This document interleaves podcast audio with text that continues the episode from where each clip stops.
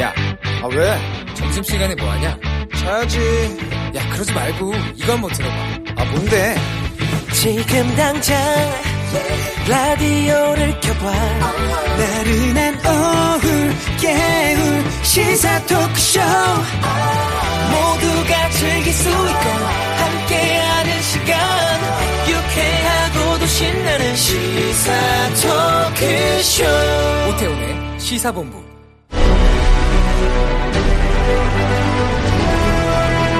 김철민의 본부 뉴스.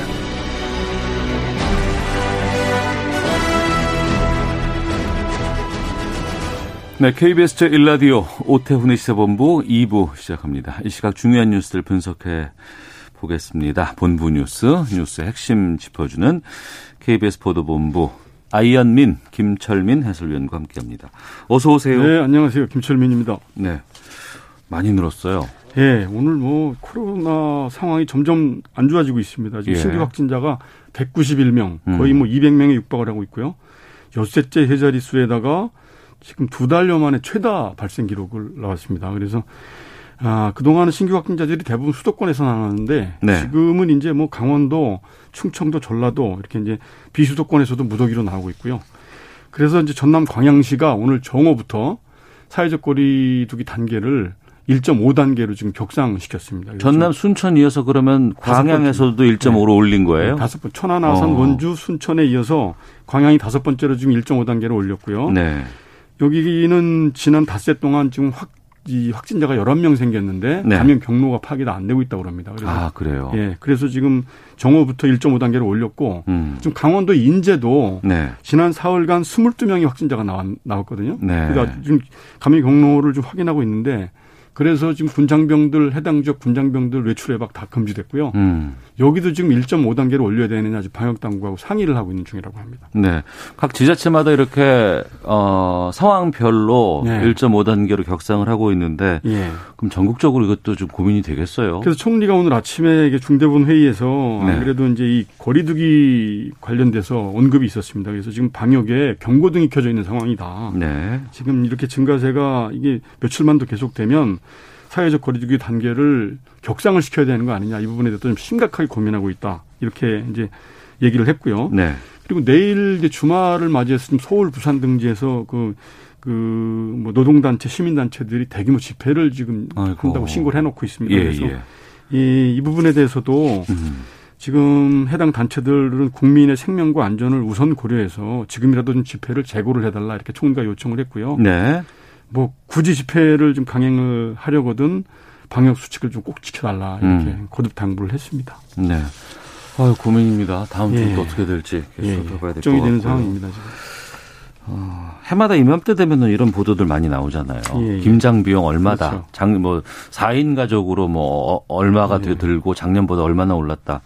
또 이거 나왔네요. 예, 요새 김장 한창 이제 많이들 할 때죠. 그래서 물가협회가 오늘 김장 비용에 대해서 발표를 했는데, 네. 아, 이제 올해 여름에 뭐 장마도 길었고 태풍도 많이 왔고 이래서 그 채소류 작황이 전반적으로 안 좋은데 특히 그 양념 채소류, 네. 고춧가루라든지 파라든지 음. 생강이라든지 뭐 이런 것들이 그 가격이 많이 올랐다고 그래요. 그래서 어 예년에 비교해서 어 전통 시장 기준으로는 어 9.3%, 대형마트 기준으로는 6.4%. 그래서 그 물가협회가 이제 전통시장 8곳, 대형마트 9곳에서 김장재료 15개 품목 가격을 조사한 결과를 오늘 발표를 했는데 네. 전통시장 기준으로는 32만 8천 원. 음. 그다음에 대형마트 기준으로는 39만 6천 원. 이게 네. 사 4인 가족 기준입니다. 그래서 예. 어, 적게는 6%, 많게는 9% 정도 올랐다. 이렇게 이제 발표를 했고요. 그, 그동안 뭐 배추나 무가 가격이 비싸다고 그랬었는데 이거는 지금 출하가 좀 되면서 가격이 오히려 안정이 돼서 네네. 예년보다 20% 정도 싸졌다고 그럽니다. 가격이. 어. 그래서 어, 배추나 무는 가격이 좀 상대적으로 안정이 되어 있는데 음. 그런 양념 채소류 가격이 좀 올라서 어, 김장 비용이 한 6, 6에서 9% 정도 올랐다 이렇게 발표를 했습니다. 네. 트럼프 대통령 계속해서 지금 승복 안 하고 있는데. 네, 여전합니다. 트럼프 예. 대통령은 지금 오늘 트위터를 또 했는데요. 네. 트위터에서 전국적으로 트럼프를 찍은 표가 270만 표가 삭제됐다. 음. 그리고 펜실바니, 펜실바니아 등에서는 트럼프를 찍은 표가 바이든을 찍은 표로 바뀌었다. 네. 이렇게 또 주장을 했습니다. 그리고 어. 우편 투표가 크게 늘어났지 않습니까 이번에? 그러면서 네. 그 상당수 투표 용지가 버려지거나 조작됐다. 또 투표 자격이 없는 사람이 투표를 했다. 이렇게 해서 음. 이제 선거 부정이 광범위하게 이루어졌다 이렇게 또 주장을 했는데 네. 증거는 제시를 못 했습니다. 음. 이제 주장만 하고 있는 상황이고 이렇게 이제 트럼프가 또 선거 부정을 주장을 하니까 예. 오늘 그 미국의 이제 선거 관련 기관들, 안보 관련 기관들이 공동 성명을 발표를 했습니다. 그래서 네. 그 국토안보부 산하의 사이버 안보국, 그다음에 기관시설 안보국, 그다음에 선거기관시설 정부조정위원회 같은 이런 이제 기관들이 공동 성명을 발표를 해서 선거 부정의 증거가 없다. 음. 11월 3일 치러진 선거는 미국 역사상 가장 안전한 선거였다. 네. 그리고 지금 미국 전역에서 선거 관계자들이 최종 결과를 발표하기에 앞서서 선거 전 과정을 재검토하고 재확인하고 있다. 음. 근데 표가 삭제됐다거나 분실됐다거나 바꿔치기 됐다거나 또 어떤 형태로 손상됐다는 증거가 현재로선 없다. 그래서 우리는 그 선거 절차에 그 관해서 많은 근거 없는 주장, 잘못된 정보가 유통되고 있다는 걸 잘 알고 있지만 네. 우리 선거의 안전성이나 무결성에 대해서는 확신을 가지고 있다. 이렇게 거듭 공동 성명을 발표했습니다. 음. 트럼프가 언제쯤 이걸 승복을 할 예, 것인지 이제 지금 또 계속 또 공화당 내부에서도. 예, 예. 이제 승복하라고 압박이 들어가고 있는 모양인데 어. 지금 계속 소송을 제기하고 있고 그래서 승복할 자세가 전혀 안 돼 있는 것 같습니다. 예. 걱정입니다. 자, 그리고 아동 성 범죄자죠. 이제 예. 조두순 만기 출소 임박해 있는데 예, 예. 관련 뉴스가 계속 나오고 있어요. 지금 이제 만기 출소일이 다음 달 12일 딱 한 달 남았습니다. 네. 그래서 지금 이제 시- 징역 12년 살고 만기 출소를 하는 건데 그러니까 이제 지역사회 이제 안산 이제 자택이 안산에 있다고 그러거든요. 그래서 네. 그 이제 지금 안산시가 조두순 주거지 반경 1km를 여성 안심구역으로 지정을 해서 음. 어, 이제 순찰 인력 늘리고 방범 시설물 집중 배치를 했습니다. 그래서 폐쇄로 TV 이제 CCTV를 3,600개를 이제 설치를 하고 자택 인근에다가 조두순 전담팀을 운영할 방범 초소를 이미 설치를 했습니다. 그래서 여기에 근무할 청원 경찰 6명도 채용을 했고요. 무술 유단자들로 구성된 이제 청원 경찰이라고 그러고요. 그리고 이제 조두순에 대해서 1대1 전자발찌를 쳐도 전자발찌 감독하고 음. 음주 제한, 외출 제한, 피해자 접근 금지 이런 거를 이제 상시 모니터링을 하겠다 이렇게 대책을 발표를 했는데 그 피해 가족은 이사 간다면서요? 그럼에도 불구하고 여전히 이제 정서적으로 불안해하고 어. 있기 때문에 가족들은 이사 가기로 결정을 해서 이제 이사를 간다고 합니다. 예. 그래서 지금 이사 비용을 지원해 주자는 이런 운동이 지금 전개되고 있고 그 해당 지역 주민들이 불안해하고 있습니다. 음. 그 이제 조두순 출소를 했지만 여기 관리가 잘 될 것인가 하는 이런 불안감도 있고 또 조두순을 반대하는 건 단체들이 지- 반대 집회를 예고를 하고 있답니다. 그래서 네. 그 주거지 인근에서 반대 집회가 계속 벌어질 가능성도 있고 또 일부 온라인에서는 조두순이 출소를 하면 찾아가서 가만두지 않겠다 이렇게 음. 위해를 가하겠다고 하는 사람들도 있다고 그래요. 그래서 돌발 행동에는 돌발 사건이 벌어질 가능성도 있고 그래서 언론 취재가 집중이 되고 뭐 이래서 이제 그 주민들이 조용하게 살고 있던 주민들이 그런 거에 대한 불안감을 지금 호소하고 있다고 합니다. 네. 전동 킥보드를 탄 만취 20대가 음주운전 네, 입건됐다고요? 오늘 새벽에 벌어진 일인데요. 인천 부평동 한 8차선 도로에서 네. 24살 먹은 남성이 이제 술에 만취한 상태로 전동 킥보드를 중앙선을 가로질러서 역주행하면서 지그재그를 갈지자로 운전을 하다가 순찰차에 적발이 됐습니다. 예. 이제 붙잡고 보니까 혈중 알코올 농도가 0.15. 음. 그래서 면허 취소 조치에 해당이 됐는데요. 현재까지는 이 전동 킥보드가 도로교통법상 그 오토바이하고 유사한 원동기 장치 자전거라고 분류가 돼 있어서 네. 음주를 한 상태에서 운전을 하면 차량과 똑같이 처벌을 받습니다. 그래서 네. 이제 음주운전처럼 이제 처벌을 받아서 오늘 입건이 됐고, 음. 근데 문제는 이제 도로교통법이 다음 달부터 개정 적용이 되고 또 자동차 이용 활성화 에 관한 법률이 또 적용이 되고 이래서요. 이 전동 킥보드가 일반 자전거로 분류가 됩니다. 그래서 네. 이제 뭐 어, 누구나 다 탈 수 있고 그 음주운전을 해도 지금처럼 처벌이 무겁지가 않고 그냥 범칙금 어. 몇만 원 무는 정도로 가볍게 처, 처벌이 되기 때문에 예. 이 부분에 대해서 우려가 굉장히 높아지고 있는 상황입니다. 알겠습니다. 자, 본부 뉴스 KBS 보도본부의 김철민 해설위원과 함께했습니다. 고맙습니다. 네, 고맙습니다.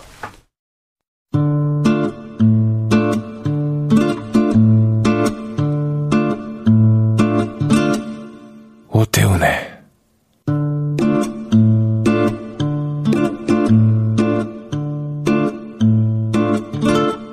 시사본부 네. 시사본부는 청취자 여러분들의 참여 기다리고 있습니다. 샵 9730으로 의견 보내주시면 되고요. 짧은 문자 50원, 긴 문자 100원, 어플리케이션 콩은 무료입니다. 팟캐스트와 콩 KBS 홈페이지를 통해서 시사본부 다시 들으실 수 있고 유튜브를 통해서 만나실 수 있습니다. 일라디오 시사본부 이렇게 검색해 보시면 영상으로도 확인하실 수 있습니다. 한 주간의 언론 모두 분석하고 비평하는 시간입니다. 감시견 와치덕 시간인데요. 알파고 신하 씨 외신 기자 나오셨습니다. 어서 오십시오. 네, 안녕하십니까. 정상근 전 미디어오늘 기자도 함께합니다. 안녕하십니까? 네, 안녕하십니까? 예. 오늘 전태일 열사 50주기입니다. 어, 언론에서 우리가 노동 관련 보도를 어떻게 하는지 좀 살펴보는 시간도 좀 짚어볼까 하는데 네. 먼저 그 전에 전태일 열사 관련한 신문이 나왔다고 하는데 이거 어떤 내용입니까, 정상훈 기자? 네, 이 전태일 열사 50주기를 맞아서 이 노동계 그리고 언론인들이 이 전태일 열사를 추모하고 또 이 시대 전태일들의 현실을 조명한 이 전태일 50이라는 신문을 발행을 했습니다. 전태일 50이라는 네네, 신문이에요. 맞습니다. 예. 아, 비정규직 단체인 비정규직 이제 그만 그리고 비정규 노동자의 집 꿀잠의 제안으로 시작이 됐고 어, 개인 187명, 단체 129곳이 발행위원으로 참여를 했고요. 어, 언론인 홍세화 씨가 편집위원장을 맡았고 그 어. 12개 언론사 13명의 기자가 네, 기사를 작성을 했습니다. 뭐 사진 찍으시는 분들 그리고 만평 그리시는 분들도 이제 재능 기부를 했고요. 뭐 구체적인 내용을 보면 이 봉제 공장에서 프리랜서 노동자로 일하고 있는 이 봉제공을 비롯해서 뭐 방송계 프리랜서, 뭐 5인 미만 사업장의 노동자, 이 플랫폼 노동자, 뭐 사내하청 노동자 등등 어, 이야기가 담겼습니다. 네. 알파오 기자는 전태일 열사를 아세요? 저 정치 외교학을 한국에서 학사 석사를 했기 때문에 예. 안 배울 수밖에 없어요. 음. 어느 정도라면 내 학교 때는 그 영화 관련된 영화가 있잖아요. 예, 예. 이 교수님 그 영화를 보고 이제 후기를 쓰라고 음. 과제까지 냈었어요. 그래서 음. 알고 있어요. 아. 그리고 전태일 열사의 여동생 예, 예, 예. 전순호 의원이라는 친분이 있어요. 아, 그래요? 예, 아는 척 좀 해봤습니다. 예. 제가 괜히 질문 드렸군요. 아, 네. 죄송합니다. 그러셨군요. 자, 벌써 50년이 됐습니다. 어, 상당히 노동 현장 많은 변화가 있기는 했어요. 네. 아, 좋아지고는 있습니다만 그럼에도 불구하고 아, 열악한 부분들도 많고 사고도 많고 바꿔야 될 부분도 좀 많이 있습니다. 그리고 우리 언론들이 이제 이런 노동 문제에 대해서 보도를 할 때 여러 가지 시각들이 있을 거 아니에요. 네, 그렇죠. 근데 여기에 대해서 좀 그동안 일관된 흐름들이 좀 보이지 않나라는 생각이 들기도 하고, 어, 물론 신문의 논조마다 좀 다르겠지만 어떤 문제는 본질보다는 뭐 기업 쪽의 측면이라든가 음. 아니면 무엇 무엇을 볼모로 파업을 한다더라 뭐 이런 네네. 식의 좀 보도들 구태의연한 보도들이 좀 꽤 많이 있었던 것 같은데요. 아, 네, 맞습니다. 뭐 그야말로 이제 한국 언론 같은 경우, 그러니까 모든 언론이 그렇지는 않습니다만 그 노동 현장에 좀 관심이 떨어지거나 아니면 어 일종의 이제 경영계 대항 세력 혹은 이제 반대 세력으로서 이 노동 운동을 바라보고 있는 측면이 좀 있습니다. 그래서 뭐 물론 이제 신문사별로 뭐 어떤 신문은 뭐 경제 성장이 더 중요하다라고 판단하는 신문도 있고 네. 또 그렇지 않다라고 생각하는 신문도 있겠지만 아 근데 문제는 이 노동계에 대해서 이제 악의적이고 왜곡된 보도들이 상당히 많은 것이 사실이거든요. 그래서 음. 좀몇 가지 얘기 몇 가지 예를 좀 들어보면 예. 어, 지난 2014년에 이 삼성전자 서비스 노조라는 곳이 1박 2일간 집회를 했어요. 그런데 네. 어, 왜 집회를 했는지 또 음. 이분들이 무엇을 또 불합리하다라고 생각을 했는지 좀 이 얘기를 좀 전하는 것이 또 언론의 의무죠. 물론 네. 뭐 경영계 쪽에 뭐 반박도 싫어야겠지만 어, 그런데 이 뉴스원이란 매체에서 이 관련된 집회 취재를 한 후에 나왔던 기사가 뭐냐면 어, 1박 2일 술판이라는 기- 제목의 기사를 냈어요. 어. 네, 좀 그런 내용이 들어간 기사를 냈는데, 어, 그러면서 뭐 지나가는 사람들을 또 희롱하기도 하고, 또 이 집회 장소가 쓰레기장이 됐다, 뭐 이런 보도를 했습니다. 근데 이 뉴스원이란 매체만 이곳을 취재한 게 아니었거든요. 네. 다른 매체들도 많이 취재를 했는데, 음. 딱 이곳에서만 이런 기사가 난 거예요. 음. 그러니까 너무 이제 튀는 거죠. 그러니까 네. 이게 보니까 이 쓰레기가 뭐 쌓여 있는 곳에 사진을 찍었는데 이게 어, 집회가 끝난 후에 이분들이 다 쓰레기를 모아서 한 곳에 쌓아두거든요. 네, 그러면 거기서 이제 청소하시는 분들이 그걸 이제 수거해가는 좀 음. 그런 형태인데 이 쌓아놓은 형태의 이 쓰레기 더미를 사진을 찍어서 그냥 쓰레기장이라고 보도를 한 겁니다. 그리고 뭐 술판을 벌였다라고 하고 또 주변의 사람들에게 뭐 희롱을 했다라고 하는데 뭐 실제로 희롱이 있었던 것은 없었다라고 어. 좀 알려지고 있고 예. 이 다른 언론사 기자들도 뭐 그런 일은 없었다라고 좀 주장을 하고 있거든요. 그래서 네. 뭐 이런 좀 악의적이고 좀 그런 문제의 보도들도 있었고 어 그리고 또 2018년 이 노사 갈등 중이던 유성 기업에서 불이 난 적이 있었는데 이 중앙일보나 이제 한국경제 같은 언론들이 이 유성 기업을 이 회사 임원을 폭행한 직원이 있는 유성 기업이라는 말로 소개를 했었어요. 아, 예, 예, 기억납니다. 예, 예. 네, 그러니까 불난 거랑은 전혀 관계없는 음. 얘기를 거기 더 넣은 거고, 어 그리고 유성기업에서 노동자가 관리자를 폭행한 사건은 있었지만 뭐이 돌발적인 상황이었던 측면도 있고 또 이 지난 8년간 이 유성기업 노동자들이 이른바 용역업체 직원들에게 폭행을 당해왔던 측면이 있었는데 그때는 이만큼 많은 보도가 이루어지지 않았었거든요. 그래서 음. 뭐 지금도 그러는지 모르겠습니다만 그 민주노총 같은 경우에는 그 일부 언론의 취재를 아예 거부를 하고 있는 상황이기도 합니다. 네. 네. 언론이 진실을 보도해야 되지 않습니까? 근데 또 진실과 사실은 좀 차이가 있고 특히 사실이라는 부분에 대해서는 어떻게 보느냐 시각에 따라서 사실이 달라질 수도 있는 거잖아요. 이럴 때 참 보도가 중요하지 않겠어요? 이제 그것보다는 몇 개 사실이 합쳐서 진실이 나오는 건데 일부 네. 사실만 보여주고 일부 사실 안 보여주면 음. 진실이 나오지는 않는 부분인데 네. 이 저는 좀 약간 에, 한국 언론을 봤을 때 그 노동자랑 관련된 기사들 나왔을 때 두 가지 상황이 있어요. 지금 그 사건 자체가 네. 이제 파업이냐 아니면 좀 약간 노동자들의 항의인가 음. 아니면 노동자 한 명이나 노동자 몇 명이 그 이제 회사 일을 보다가 이제 다치거나 아니면 더 이렇게 끔찍한 일이 나오냐고 했을 때 두 가지 이제 상황인데 이제 이제 죽거나 아니면 다치는 경우에 있으면 대다수의 한국 언론이 그때 좀 약간 얼, 좀 약간 노동자 편을 들긴 해. 왜냐면 음. 결론적으로는 피해자가 있어요. 네, 네. 한국인들은 좀 약간 피해자의 편을 드는 거니까. 근데 이제 문제가 그거에 있죠. 그 파업이 일어났을 때 노동자들이 항의를 했을 때 그때 왜 항의를 하는지 네. 그 비력거리는 뭐 그 언론사가 그 파업이나 항의를 지지하지 않더라도 네. 이 사람들이 정확하게 뭐 때문에 왜 파업하는지 파업 이유에 정도라도 나왔으면. 예. 어, 좀 약간 더 괜찮아지는 좀 어, 언론 환경이 되지 않을까 싶어요. 음. 그 오늘 서울신문 일면 기사가 네네. 상당히 많이 화제가 됐어요. 아, 네, 그렇습니다. 이게 무슨 내용이었냐면은 이 노동자의 그 부고 기사였어요. 네. 그러니까 부고 기사인데 한 면을 다 부고 기사로 채웠습니다. 그것도 일면으로. 네, 일면에요. 어, 부고 기사. 네, 예. 맞습니다. 그 어떤 분들의 부고 기사냐면 이 야간 노동을 하다가 숨진 노동자들의 부고 기사였어요. 아. 아, 모두 148명의 부고 기사를 실었는데 예. 어 뭐 이제 공장 불을 끄다가 이제 숨진 이제 골판지 제조업체 노동자라든지 음. 뭐 원료 투입 작업 도중에 추락산 이 담배 제조 노동자라든지 뭐 순찰하다가 추락산 이 조선소의 야간 경비원이라든지 이런 좀 어, 일을 하다가 사망한 사람들의 이제 부고 기사를, 그러니까 뭐 그렇게 길지 않은 내용이지만, 아, 그래도 이분들의 이야기를, 네, 짧게 짧게 좀 전하면서 이거를 한 면 전체로 다 채웠습니다. 네.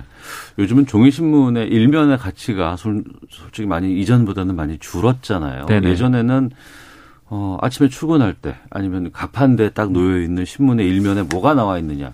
이게 상당히 큰 의미를 갖고는 있었는데 그럼에도 불구하고 이 지면에서의 시- 신문 일면이 가진 의미는 크죠.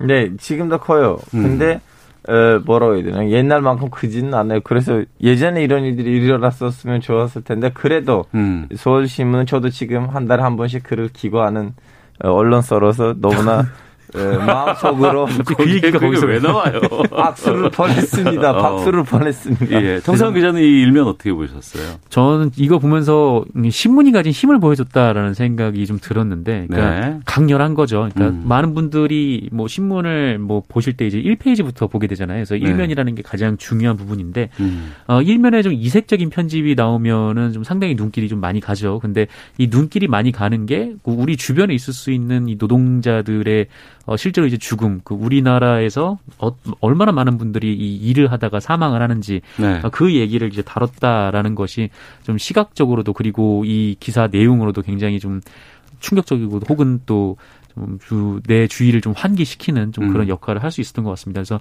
이게 요새는 뭐 온라인으로 온라인 편집이 더 중요해진 시대긴 한데 그래도 이 신문 편집의 힘을 느낄 수 있는 장면이었던 것 네. 한. 줄만 말씀드릴게요. 예, 이거는 예. 언론으로서 의미가 없더라도 음. 결론적으로 한국에 있는 노동자들한테 어마어마한 큰 위로가 되거든요. 예. 그래서 그 위로만으로도 너무나 의미가 걷던 뭐지 일이라고 생각해요. 음.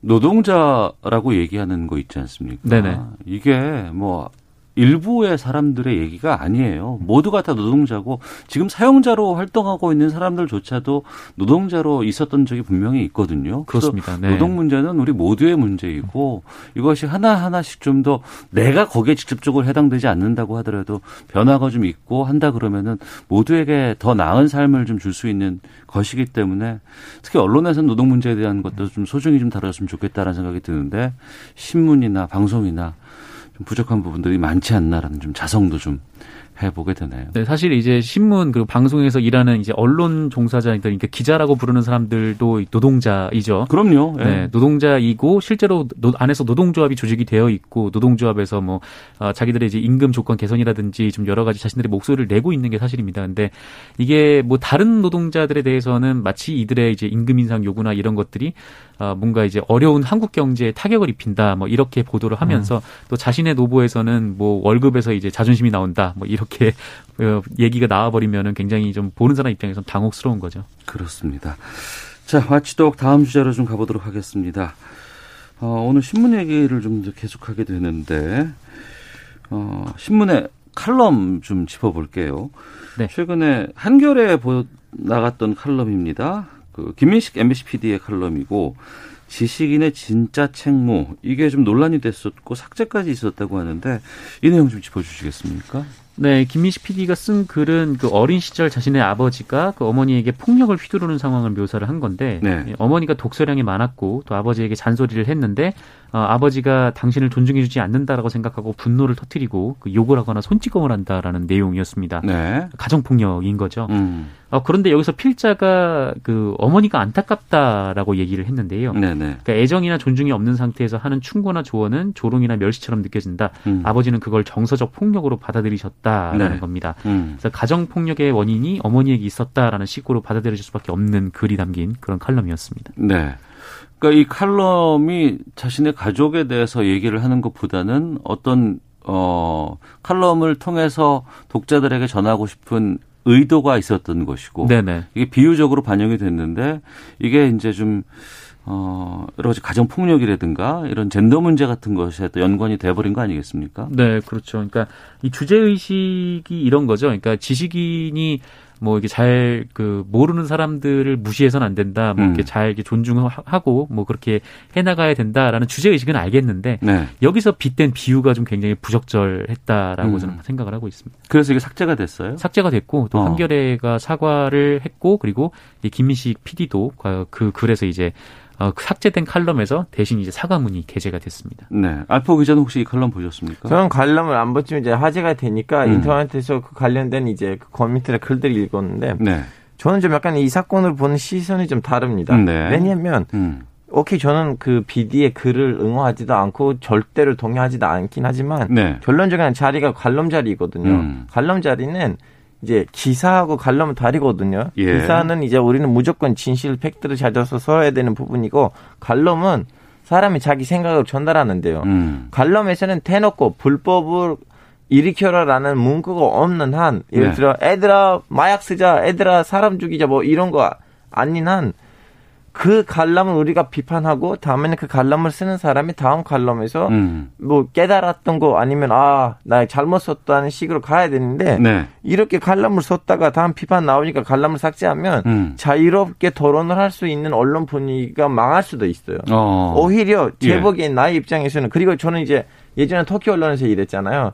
터키에 있는 예전 터키에 있는 음. 에, 언론 환경에서는 이런 일들이 벌어져요. 가끔씩 우리가 존경하는 음. 사랑했던 어떤 기자가 칼럼을 썼는데 아 딱 봐도 이거는 무슨 잘못된 것을 미화하는 거 아니냐라고 이제 나머지 기사들 기자들도 이렇게 칼럼을 써요. 그러면 다음 주 그분이 아, 예, 나는 지난주 글에서는 그거 잘못했어요. 죄송합니다. 저는 이런 거 하고 싶었습니다. 음. 하고 이걸 좀 정정하면서 가는데 네. 그러니까 삭제하는 거 있으면 모르겠어요. 자유롭게 토론을 할수 없는 분위기가 흔들지 않을까 싶어요. 음, 그 부분에 대해서는 하, 하나 더 예를 좀 들어보고 말을 나눠야 될 것 같은데 네. 논란의 칼럼이 한 편 더 있다고 들었습니다. 사나이 윤석열 이건 또 어떤 칼럼이에요? 아, 네, 이 국민일보 이영미 온라인 뉴스 부장의 칼럼인데 그 윤석열 검찰총장이 이 국감 때 했던 발언과 행동을 보고 네. 어, 올드한 사나이의 귀환 이렇게 평가를 했고요. 네. 어, 그러면서 뭐 옳든 그르든 뭐 의인이든 악인이든 그 음. 그 윤석열 총장에게 이 깜짝 놀랄 만큼 예스러운 남자의 매력이 넘친다라고 했고 사나이보다는 싸나이가 어울리는 소신과 의리의 화신이다 이렇게 표현을 했습니다. 네. 어, 그러면서 이제 국감장에서 모습은 뭐 어울리지 않는 곳에 끌려 나온 좌절한 맹수 같았다. 뭐 이렇게 얘기를 했고. 좌절한 맹수 같았다. 네네. 아. 여의도 정가에서 탐낼 법한 정치적 자산이라고 평가를 했고요. 네. 아, 그리고 본인적, 본인은 개인적으로 그 윤 총장이 사나이 리더십을 지지하진 않지만 이 정치인 윤석열의 등판 여부는 흥미롭게 지켜보고 있다라면서 아, 간만에 뭐 대선이 기다려진다라는 글로 마무리를 했습니다. 음, 이건 또 어떤 부분에서 좀 논란이 또 야기되고 있습니까? 어, 그 윤석열 총장을 미화한 거 아니냐 좀 이런 비판들이 많았던 것 같아요. 음. 그러니까 뭐 윤석열 총장에 대해서 뭐 지지를 할 수도 있고 뭐 지지하지 않을 수도 있지만 네. 뭐 많은 독자분들이 뭐 윤석열 총장을 이제 너무 미화한 거 아니냐 좀 이런 지적들이 있는 걸로 알고 있습니다. 음, 그 지적에 대해서는 정상훈 기자는 어떻게 판단하세요? 음, 저는 근데 오히려 이제 칼럼이나 사설 같은 경우에는 이 정치적 입장을 본인이 밝히는 것은 좀 오히려 긍정적이라고 생각을 하는 편이에요. 그러니까 네. 뭐 한국 언론의 문제가 이 정파성이 아니라 이 정파성이 없는 것처럼 속이는 거라고 저는 보고 있기 때문에 어. 네, 좀 그렇게 좀 생각을 하는데, 그러니까 이영미 부장의 칼럼도 뭐 최근 논란이 많이 됐지만 좀 쓸 수 있는 칼럼이라고 생각을 하고 있고, 음. 다만 어, 사나이의 매력 이런 거는 너무 표현이 예스럽다라는. 아, 네. 예스럽다. 네, 아. 좀 그렇게 좀 생각을 하고 있습니다. 그러니까 뭐 앞서 뭐 한겨레의 칼럼도 그렇고 국민일보의 칼럼도 그렇고 그러니까 우리가 언론사에서 뭔가 지면으로 나온다 그러면은 우리는 항상 뭐가 있냐면 좀 공정해야 된다. 네네. 그리고 어디에 편에 붙으면 안 된다라는 시각들이 있어요. 근데 이제 그게 기사가 아니고 칼럼이라 그러면 다를 수 있다는 게 두 분의 의견이신 거 아니에요? 네. 어. 그렇죠. 네. 그러니까 그러면 이걸 어떻게 우리가 받아들여야 되는 것이 바람직하다고 보시는지. 음, 어, 그러니까 뭐, 가- 아까 알파고가 얘기한 것처럼 어떤 칼럼이 나오면은 뭐 거기에 대해서 반대되는 생각도 있을 수가 있죠. 그래서 네. 여러 언론들이 이렇게 뭐 칼럼을 통해서 서로의 의견을 주고 받으면서 혹은 음. 네, 외부 필자와 이제 내부 필자 혹은 외부 필자와 다른 외부 필자 간에 어, 서로 이제 논쟁이 붙고 그것이 이제 공론장으로서 언론이 기능 조절을 하는 역할이 될 수 있다라고 생각이 듭니다. 그러니까 네. 이 칼럼들이 뭐 여러 가지 생각이 담길 수가 있지만 뭐 누군가를 혐오한다든지 아니면 아까 알파가 얘기했던 이제 범죄를 조장한다든지 뭐 네. 이런 식의 칼럼들이 나오면은 이거는 분명히 이제 데스크에서 걸러야 되는 음. 부분이긴 한데 이 정치적 의견에 대해서는 언제든지 논란 논의를 좀 주고받을 수 있다라고 봐요. 맞아요. 저 똑같이 지금 음. 선배랑 똑같은 생각해요. 칼럼들을 통해서 오히려 사고를 우리가 발전시켜야지. 음. 왜냐하면 기사에는 아무리 기자 이름이 있어 있더라도 네. 데스크를 통해서 나왔기 때문에 거기에 신문사의 책임이 있어요. 네. 그냥 칼럼이라는 거는 아 우리 집에다가 손님을 불렀는데 이것이 다 그 손님 거예요. 우리 거 아니에요. 그런 분위기예요. 그 음. 칼럼이 그 칼럼을 쓰는 사람의 책임이에요. 예. 그러니까 뭐 이런 거 방송에서도 뭐 이것은 제작자의 의도지 방송사와는 뭐 무관합니다. 뭐 이런 거 있잖아요. 그렇죠, 네. 그렇죠. 아, 그게 이제 하나의 제가 칼럼이다. 말하면 항상 밑에 나와요. 어. 알겠습니다. 자, 주간 미디어 비평 와치도 아, 정상근 전 미디어오늘 기자, 또 자만 아메리카의 알파고 신하시 외신 기자 두 분과 함께했습니다. 두 분 오늘 말씀 고맙습니다. 고맙습니다. 네, 감사합니다. 헤드라인 뉴스입니다. 국회 운영위원회는 오늘 전체 회의를 열고 대통령 비서실과 국가안보실 등 청와대 소관 내년도 예산안을 심사합니다. 오늘 회의에선 최근 특활비 논란과 맞물려 청와대 특활비 사용 내역을 놓고 여야 간 공방이 예상됩니다. 노영민 대통령 비서실장이 청와대 특활비 집행 내역을 당장 공개하기는 어렵다고 밝혔습니다. 내년 서울 부산시장 보궐선거를 놓고 성인지 감수성 집단학습의 기회라고 표현한 이종욱 여성가족부 장관에 대해 여당 내에서도 경질이 불가피하다는 의견이 나오고 있습니다. 정부가 수출이 회복 흐름을 보이고 있지만 세계적 코로나19 확산세 등에 따라 실물 경제의 불확실성은 계속되고 있다는 진단을 내놨습니다. 지금까지 라디오 정보센터 조진주였습니다. 이어서 기상청의 송소진 씨입니다. 미세먼지와 날씨 정보입니다. 어제부터 쌓인 먼지 때문에 공기가 탁한 상태입니다. 수도권과 강원 영서, 충청도, 전라도 그리고 경북 일부 지역을 중심으로 먼지 농도가 나쁨으로 나타나는 곳이 많고요.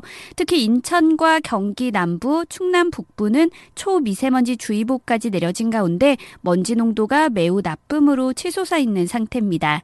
차츰 국외 미세먼지까지 날아오면서 공기는 더 탁해지겠고 내일도 서쪽 지역을 중심으로 먼지 농도가 나쁨까지 오를 전망이어서 주의하셔야겠습니다. 이 먼지 때문에 하늘이 뿌연 곳도 있는데요. 하늘 자체는 대체로 맑은 상태입니다. 오늘 낮 기온은 20도 안팎까지 올라서 예년 이맘때보다 포근하겠고 당분간 포근한 날씨는 계속 이어질 전망입니다. 현재 서울의 기온은 16도입니다. 미세먼지와 날씨 정보였습니다. 이어서 이 시각 교통 상황을 KBS 교통정보센터 이승미 씨가 전해드립니다. 네, 이 시각 교통 상황입니다. 서양고속도로 서울 방향으로 서해대교 277km 지점인데요. 2, 3차로에 장애물이 있고요. 같은 지점 갓길은 고장난 차량까지 있어서 주의해서 지나셔야겠습니다. 이후 용담터널 1차로에서는 승용차 관련 사고 나서 매송 부근부터 3km간 정체고요. 또 일찍 분기점에서 금천까지 막힙니다. 목포 방향으로는 홍성 부근에서 작업 여파로 1km 정체고 수도권 제일순환고속도로 판교에서 구리방 방향으로 구리 남양주요금소 하이패스 2차로에서 사고 처리 중입니다. 하남 부근부터 여파를 밟고 있고요. 판교에서 일산 쪽은 수리터널 부근 4차로에 장애물이 있고요. 장수에서 송내 구간 정체되고 있습니다. 남북권 중앙고속도로 부산 방향으로는 제천 부근 3km 정체는 작업 여파고요. 중령터널 지나 2차로 막고 승용차 관련 사고 처리하고 있어서 주의 운전하셔야겠습니다. KBS 교통정보센터였습니다.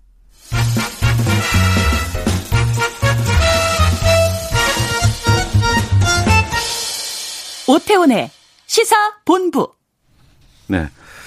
오늘 아무래도 날이 나니만큼 어, 전태일에서 50주기에 대한 얘기들 계속 하고 있습니다. 어, 분신하기 전에 이렇게 외쳤죠. 근로기신법을 준수하라. 우리는 기계가 아니다. 어, 50년 전 전태일 열사가 던진 메시지 이것을 영화화 했다고 해서 이분을 모셨습니다. 그리고 그 이야기는 영화, 특히 애니메이션으로 만들어져서 우리가 만날 수 있다고 합니다. 자, 시사본부 금요 초대석 영화 전태일 열사의 삶을 담은 애니메이션 테이리를 제작하고 있습니다. 명필름의 심재명 대표와 함께하겠습니다. 어서 오세요. 네, 안녕하십니까. 반갑습니다. 예, 영화 제목이 테이리. 네. 상당히 친근하네요. 네. 테일이 제작사는 전태일 열사 50주기를 어떻게 기억하고 계실까요? 아니면 어떻게 맞고 계실까요? 예, 50이라는 숫자 때문에 또 특히나 얘기가 많이 되는 것 같은데 네. 그 그의 죽음이 뭐 과거형으로 음. 추억되는 것이 아니라 네. 아, 전태일 정신의 의미를 다시 한번 되새기고 그리고 또 그의 죽음이 현재도 진행형이라는 그런 의미에 대해서 생각하는 네. 그런 시간인 것 같습니다. 50주기를 앞두고 있기 때문에 영화를 제작하신 거예요? 아니면 어떻게 해서 이 테일이라는 영화를 만들게 어, 되셨어요? 이걸 영화로 하겠다는 생각은 한 거의 10여 년 전부터 했었고요. 아, 그래요? 네네. 네. 어. 과거에 뭐 아름다운 청년 전태일이라는 예, 예. 실사 영화도 있었습니다. 홍경인 씨가 그렇죠. 주연했던 네, 영화였잖아요. 네, 네. 예. 이 전태일 열사의 삶은 언젠가는 꼭 영화로 만들어서 음. 많은 관객을 만나고 싶은 생각이 있었는데요. 네. 아, 이번에 이제 특별히 몇 년 전부터 한 7년 전부터 음. 애니메이션으로 기획을 하게 됐습니다. 네. 애니메이션으로 하게 된 건 물론 그 1960년대 말이나 70년의 풍경을 음. 실사영화로 만들려고 하면 일반 제작비 규모가 굉장히 커야 합니다. 그래서 네. 어, 장편 애니메이션이라는 그 표현의 자유로움을 전제로 더 많은 관객들을 아, 만나고 싶어서 음. 그리고 많은 세대와 교감하고 싶어서 애니메이션으로 어, 제작을 하기에 이르렀습니다. 네. 우리나라 영화계에서 네. 애니메이션 성공한 사례가 별로 없어요. 거의 없죠. 예, 그래서 네. 상당히 이거 시도하기도 쉽지 않았을 것 같고 명필름은 이전에도 애니메이션을 만들어 본 경험이 있으시죠? 예, 저희가 뭐 영화산 25년 됐고 네. 40편이 넘는 영화를 제작을 했는데 네. 애니메이션은 이번에 두 번째입니다. 예. 마당을 아온 암탉이라고 예, 어. 2011년에 예, 예. 220만 관객을 동원해서 그야말로 그 우리나라에서는 흥행. 애니메이션으로는 흥행 성공한 거의 네. 유일한 영화가 아니었나 싶은데. 예, 그래서 그 제작의 경험이 네. 이 테일리를 애니메이션으로 만든 용기를 갖게 했던 것 같습니다. 음. 애니메이션으로 만나는 테일리의 모습은 어떨까 상당히 좀 궁금해요. 어, 실제로 전태일 열사는 네. 굉장히 유머러스하고 어. 그리고 바, 자신의 바지를 칼같이 그 주름질 다림질해서 입고 예. 그리고 노래를 좋아하고 어. 춤을 추는 걸 좋아했던 예. 그런 아주 평범한 또 청년이었다고 합니다. 음. 그런 면에서 굉장히 그 우리의 그 이웃 네. 또 우리의 동생 어, 우리 이웃의 청년의 모습을 음. 굉장히 편안하고 네. 그리고 어, 친근하게 또 그릴 예정입니다. 어. 네. 그러니까 그 왠지 저는 전태일 열사의 모습이 홍경인 씨로 항상 머릿속으로 좀 기억이 돼서 예, 예. 그 모습과 비슷하지 않을까라는 생각이 드는데 예, 자그마한 체구에 예, 예. 아주 뭐 그 부드러운 인상의 어. 그런 청년이었습니다. 예, 네. 그러면 이제 심재명 대표께서는 태일이를 만나 보셨잖아요. 네. 어, 그 모습이 딱 그 모습 같으세요? 글쎄요, 애니메이션이다 보니까 예. 조금 더 뭐랄까 사랑스러운 음. 그런 음. 캐릭터로 지금 작업을 한창 하고 있습니다. 예. 네. 그러면 그 배경이 되는 그 시대가 있을 거 아닙니까? 네, 네. 그리고 그 당시에 공장의 모습이라든가 어, 또 그들이 읽었던 책들 아니면은 그들이 뭐 주변에서 관심 가졌던 것들 아니면 뭐 하다못해 뭐 약 같은 것도 음. 다 그때 당시 것을 모습으로 재현을 하셨다면서요? 그렇죠. 그러니까 어. 50년 전의 모습은 거의 지금 뭐 시대극이나 마찬가지잖아요. 네네. 그래서 그 평화시장의 그 풍경과 그리고 음. 70년대 초기에 그런 사회적 그 풍속을 리얼리티 있게 담으려고 네. 많은 그 숙제와 또 공부와 음. 그리고 그것을 재현을 한창 하고 있는 중입니다. 네. 네. 그 50년 전을 기억하고 계신 분들이 주변에 꽤좀 있지 않을까요? 아, 그럼요. 어. 우리나라 뭐 지금 장년층, 예. 노년층 분들은 예, 예. 예, 분명히 그때 또 그 시대를 살았으니까요. 어. 네, 예. 그런 측면에서도 또 반가운 그런 작품이 되지 않을까라는 생각을 합니다. 예. 그 명필름에서 노동 문제를 다룬 영화가 조금씩 나왔던 것으로 기억이 됩니다. 2014년인가요? 아, 네. 카트? 네. 염정아 씨가 주연했던. 예, 예. 그 비정규직 여성 노동자들이 네, 네. 얘기였죠. 네. 어. 그래서 뭐 이렇게 노동 영화 또 노동자를 소재로 한 영화를 음, 거듭 제작하는 이유는 예. 그래서 영화의 주인공들이 대부분 어떻게 보면 소외된 사람, 음. 약자, 또 결핍 있는 분 네. 그런 분들을 주인공으로 하는 영화들이 많이 만들어지고 있는데 네. 그런 측면에서 우리 사회에 소외된 사람들 또 사회적 약자들에 음. 대한 음. 영화적 관심이라고 할까요? 네. 그러다 보니까 또 카트에 이어서 이번에 어. 테이리를 하게 됐습니다. 저는 궁금한 게 있어요. 그러니까 네. 그 감독은 그럴 수 있어요. 내가 이런 생각을 갖고 네. 있고 이것을 내가 영화화 해보고 싶다라는 욕심과 음. 의지를 표출할 수는 있는데 제작자들은 좀 마인드가 다르지 않습니까? 음. 왠지 좀 흥행에 성공해야겠다라는 것이 분명히 좀 존재해야 될 것 같기도 하고 또 흥행성 그리고 대중성을 음. 살펴볼 수밖에 없을 것 같은데 그럼에도 이렇게 꾸준히 명필름에서 이런 작품들이 나오는 거는 심 대표님 때문인가요?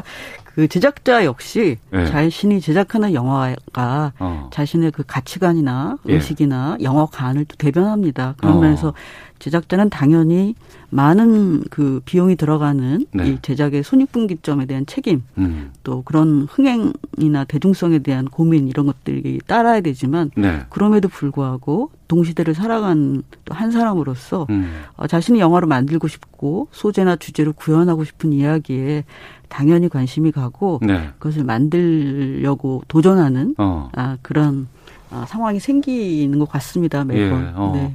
근데 그러면 이제 투자자들을 모아야 될거 네. 아니에요. 네. 그럴 때 수월하지 않을 것 같은데요. 예, 그래서 테일이도 역시 우리나라에서 그 애니메이션 극장용 장편 애니메이션 만드는 게 쉽지 않아서 네.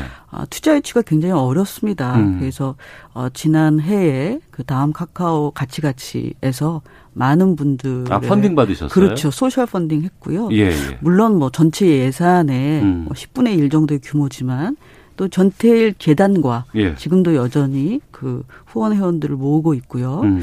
그리고 최근에 이제 그 사회 각계각층의 인사들 166명이 네.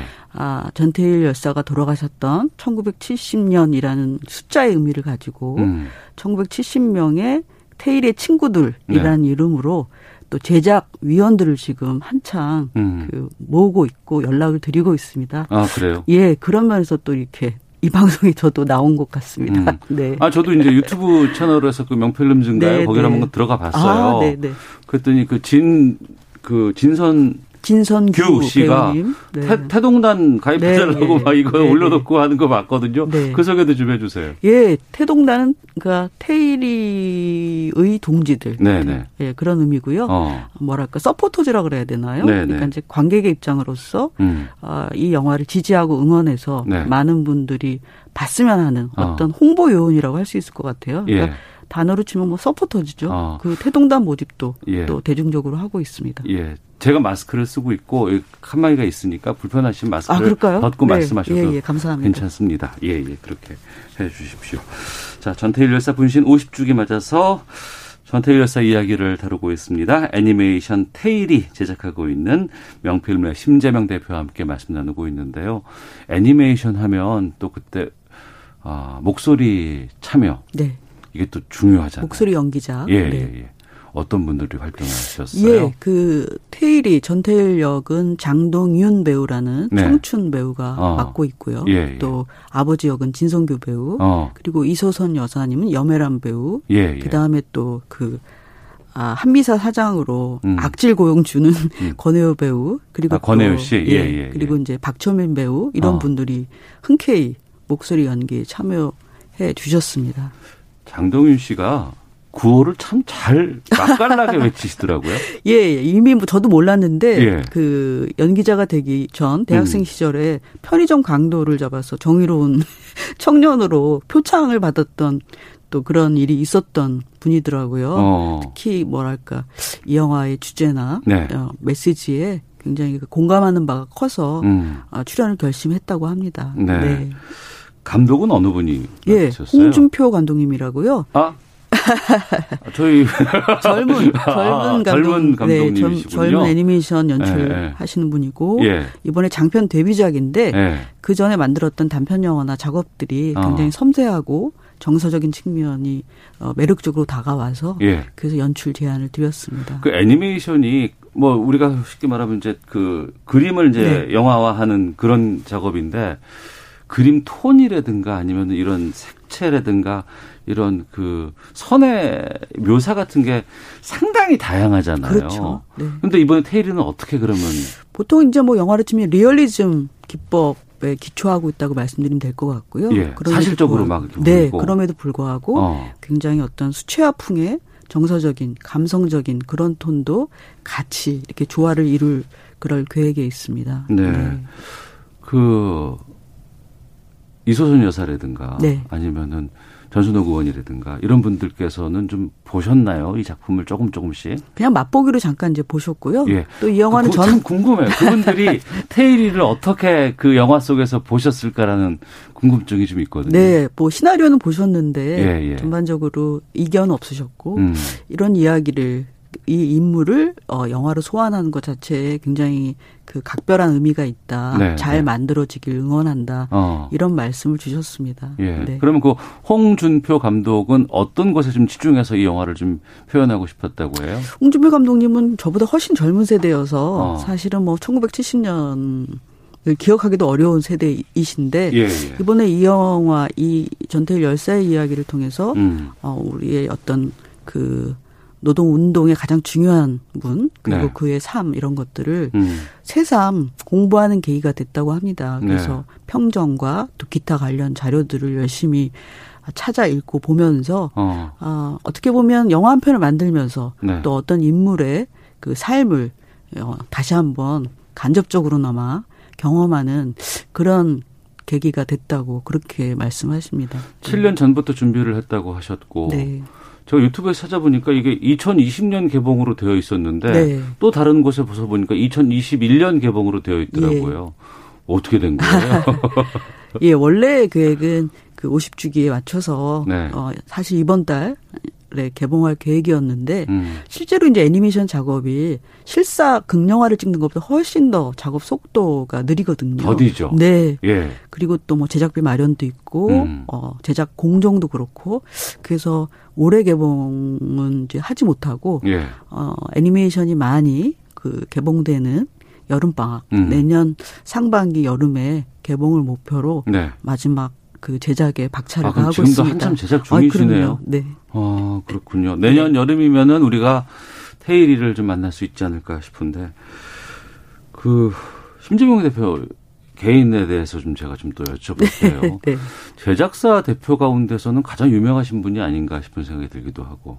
글쎄요, 그 꼭 뭐 제작사나 제작자가 유명해질 필요는 없는데요. 예, 예. 어쩌다 보니까 이제 음. 오랫동안 영화사를 운영하고 네. 꾸준히 영화를 만들다 보니 어. 또뭐 저희가 만드는 영화가 네. 아, 관객들한테 어떤 특별히 또 기억되거나 어떤 성취를 이룬 그런 영화들 음. 덕분에 저도 뭐 그 이렇게 이 자리에도 나올 수 있고 그런 것 아닌가 생각합니다. 그 명필름의 영화를 딱 보고 있으면 좀 뭔가 좀 작가주의 같은 느낌들이 좀 많이 들어요. 아 상업적으로 성공한 영화도 꽤 됩니다. 어. 그러니까 뭐 예를 들면 공동경비구역 JSA나 예, 예. 접속이나 예, 예. 우리 생애 최고의 순간. 어.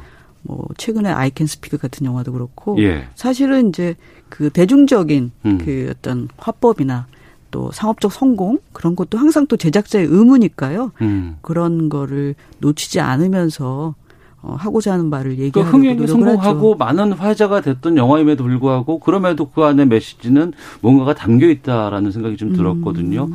그러니까 영화를 선택하는 영화를 만들 때 어떤 기준 같은 것들이 좀 있지 않나 싶은 음. 생각이 들기도 하고요. 예, 그렇죠. 뭐 저희 아직은 그런 판타지물이나 뭐 액션 영화나 이런 건 좀 드문 편이고 음.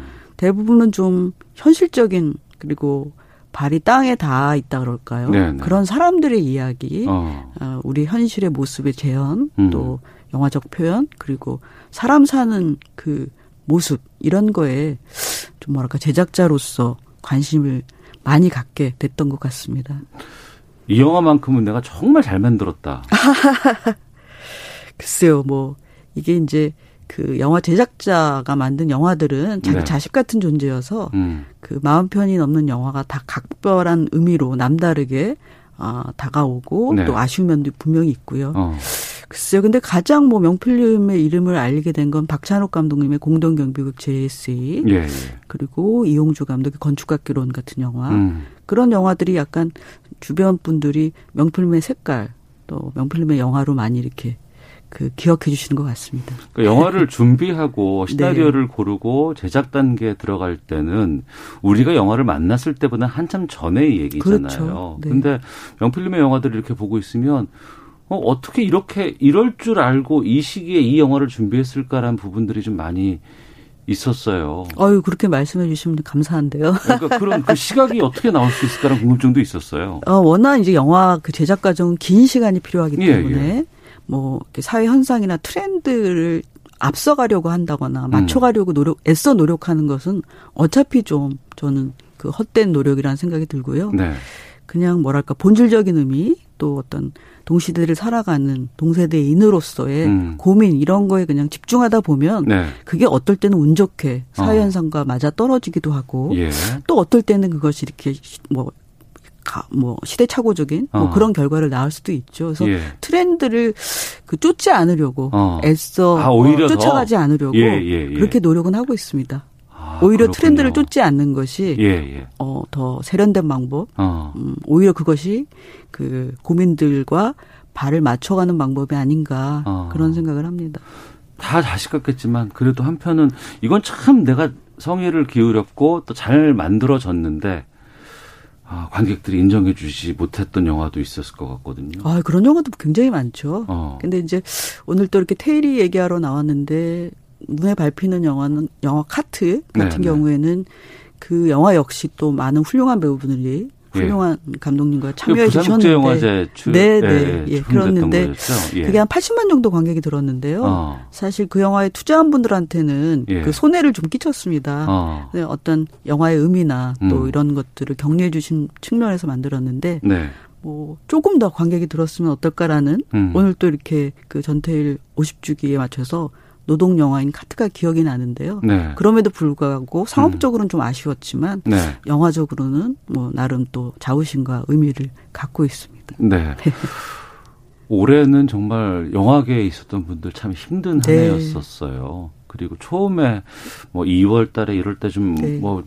중국에서 나오고 우리나라에서 좀 많이 나올 음. 때는 곧 마무리 되겠지라고 생각을 했었는데 이게 지금 오늘도 191명의 확진자가 네. 나오는 이런 상황까지 왔습니다.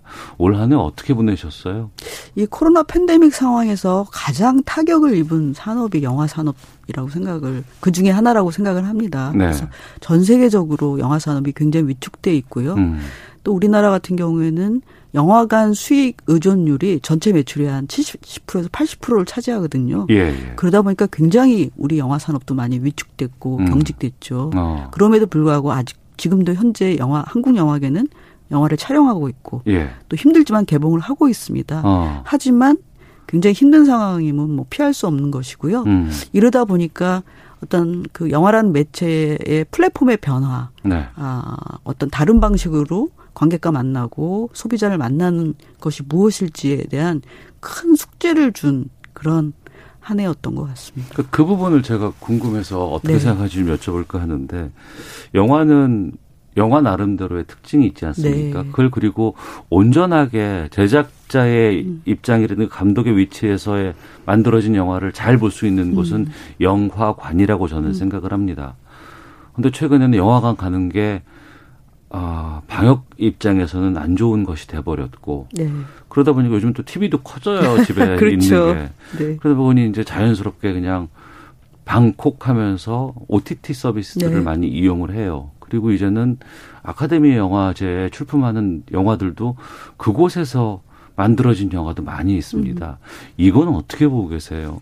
당연한 변화라고 생각하고요. 아, 당연해요. 네, 어. 예. 근데 또 이게 어떤 스크린 어두운 공간에서 네. 영화를 온전히 만난다는 의미에 있어서는 굉장히 많이 아쉽죠. 음. 그래서 영화관이라는 특수성과 그 개성과 영화 만나는 이 지점이 많이 변화하는 것이 어떻게 보면 근본적인 영화의 의미에 대해서 다시 한번 고민하게 되는 지점이지만 네. 그럼에도 불구하고 꼭 영화관만을 또 고집할 필요는 없다고 생각해요. 어. 네, 여러 가지 방식으로 네. 영상물을 만날 수 있다고 생각하는데 뭐 사실 아시다시피 영화관에서 확진자가 나온 경우 거의 없거든요. 예, 예, 그리고 예. 방, 방역도 철저한 어. 편인데 어떤 심리적인 두려움 같은 게 분명히 있는 것 같습니다. 예.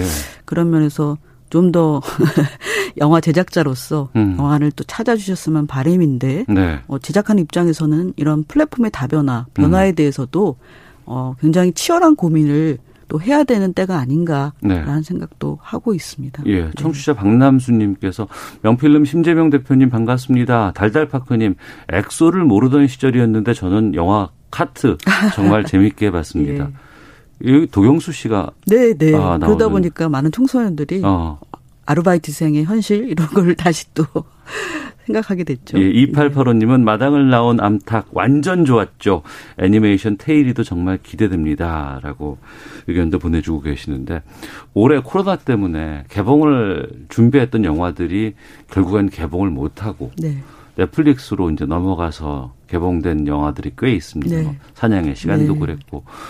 근데 그 넷플릭스로 납품하는 거기서 개봉한다는 의미가 영화에서는 타격이 없어요. 괜찮아요. 그 정도로 그쪽에서 좀 이렇게 뭔가 타격이 있죠. 합당한 것을 좀 해주긴 하나요. 타격이 있죠. 어. 뭐 아까 말씀드린 것처럼 영화관 그 수익이 전체 네. 영화 매출의 80%를 육박하는 예, 게 예. 우리나라 특징이니까 어. 이제 그런 OTT 시장에서 영화를 그 제공하는 창작자 입장에서 네. 어떤 그 현실적인 고민들을 해야 되는지 이런 건 지금 한창 진행 중이어서요. 음. 제가 지금 뭐 똑부러지게 현실이 이렇다.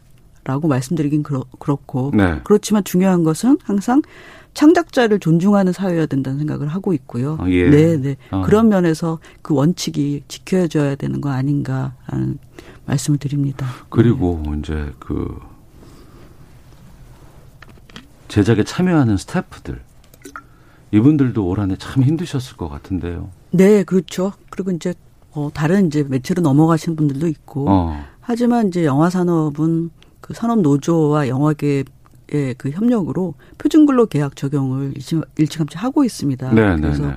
그주 52간 20 음. 52시간 네. 시간제 근무도 지키고 있고요. 음. 옛날에 비하면 그 영화 현장에 그 계신 분들의 상황이 많이 그나마 나아졌다고 할 수 있죠. 그것도 네. 테일이 덕이 아니겠어요? 아, 그럼요. 이게 전태일 열사의 덕이죠. 예, 네. 알겠습니다. 테일이 말고도 지금 준비 중인 영화들이 좀 있습니까? 예, 뭐 아주 뭐 상업적인 그런 장르의 로맨틱 코미디도 한창 지금 음. 그 촬영을 앞두고 있고요. 네. 또 내년에 다양한 장르의 영화들을 음. 열심히 만들 계획이 있고 네. 또 노회찬 재단과 노회찬 6411이라는 다큐멘터리 영화도 지금 준비하고 있습니다. 아, 그래요? 네. 그건 언제쯤 저희가 만날 수 있을까요? 어, 노회찬 전 의원 예, 그 3주기 즈음에서 어. 만날 수 있을 것 같습니다. 알겠습니다. 자, 저희 금요 초대석에서는 항상 방송 끝날 때쯤에 어, 모셨던 분의 좋아하는 음악 음. 들으면서 이제 인사를 나누곤 하거든요. 오늘 명필름의 심재명 대표께서 듣고자 하는 음악은 어떤 음악일까요? 예, 2014년 오늘 11월 13일 개봉했습니다. 네. 영화 카트 저희가 만든 영화인데 어. 거기에 또 출연했던 예. 그 엑소의 디오 음. 도경수 군이 직접 노래를 불렀습니다. 외침이라는 아, 카트의 주제가를 예. 추천드립니다. 지금 목소리가 나오고 있는데 아 도영수 씨가 엑소에서는 디오로 불려요? 그렇죠. 예. 아이돌 그룹명 있고 아. 또 실제 이름 있고. 네. 알겠습니다. 자, 2021년 여름에 개봉을 한다고 합니다. 전태일 열사 이야기를 담은 애니메이션 테일리를 제작하고 있습니다. 명필름의 심재명 대표와 함께 말씀 나눴습니다. 오늘 말씀 고맙습니다. 네, 감사합니다. 예, 저도 인사드리겠습니다. 시사부 마치겠습니다. 다음 주에 뵙겠습니다. 안녕히 계십시오.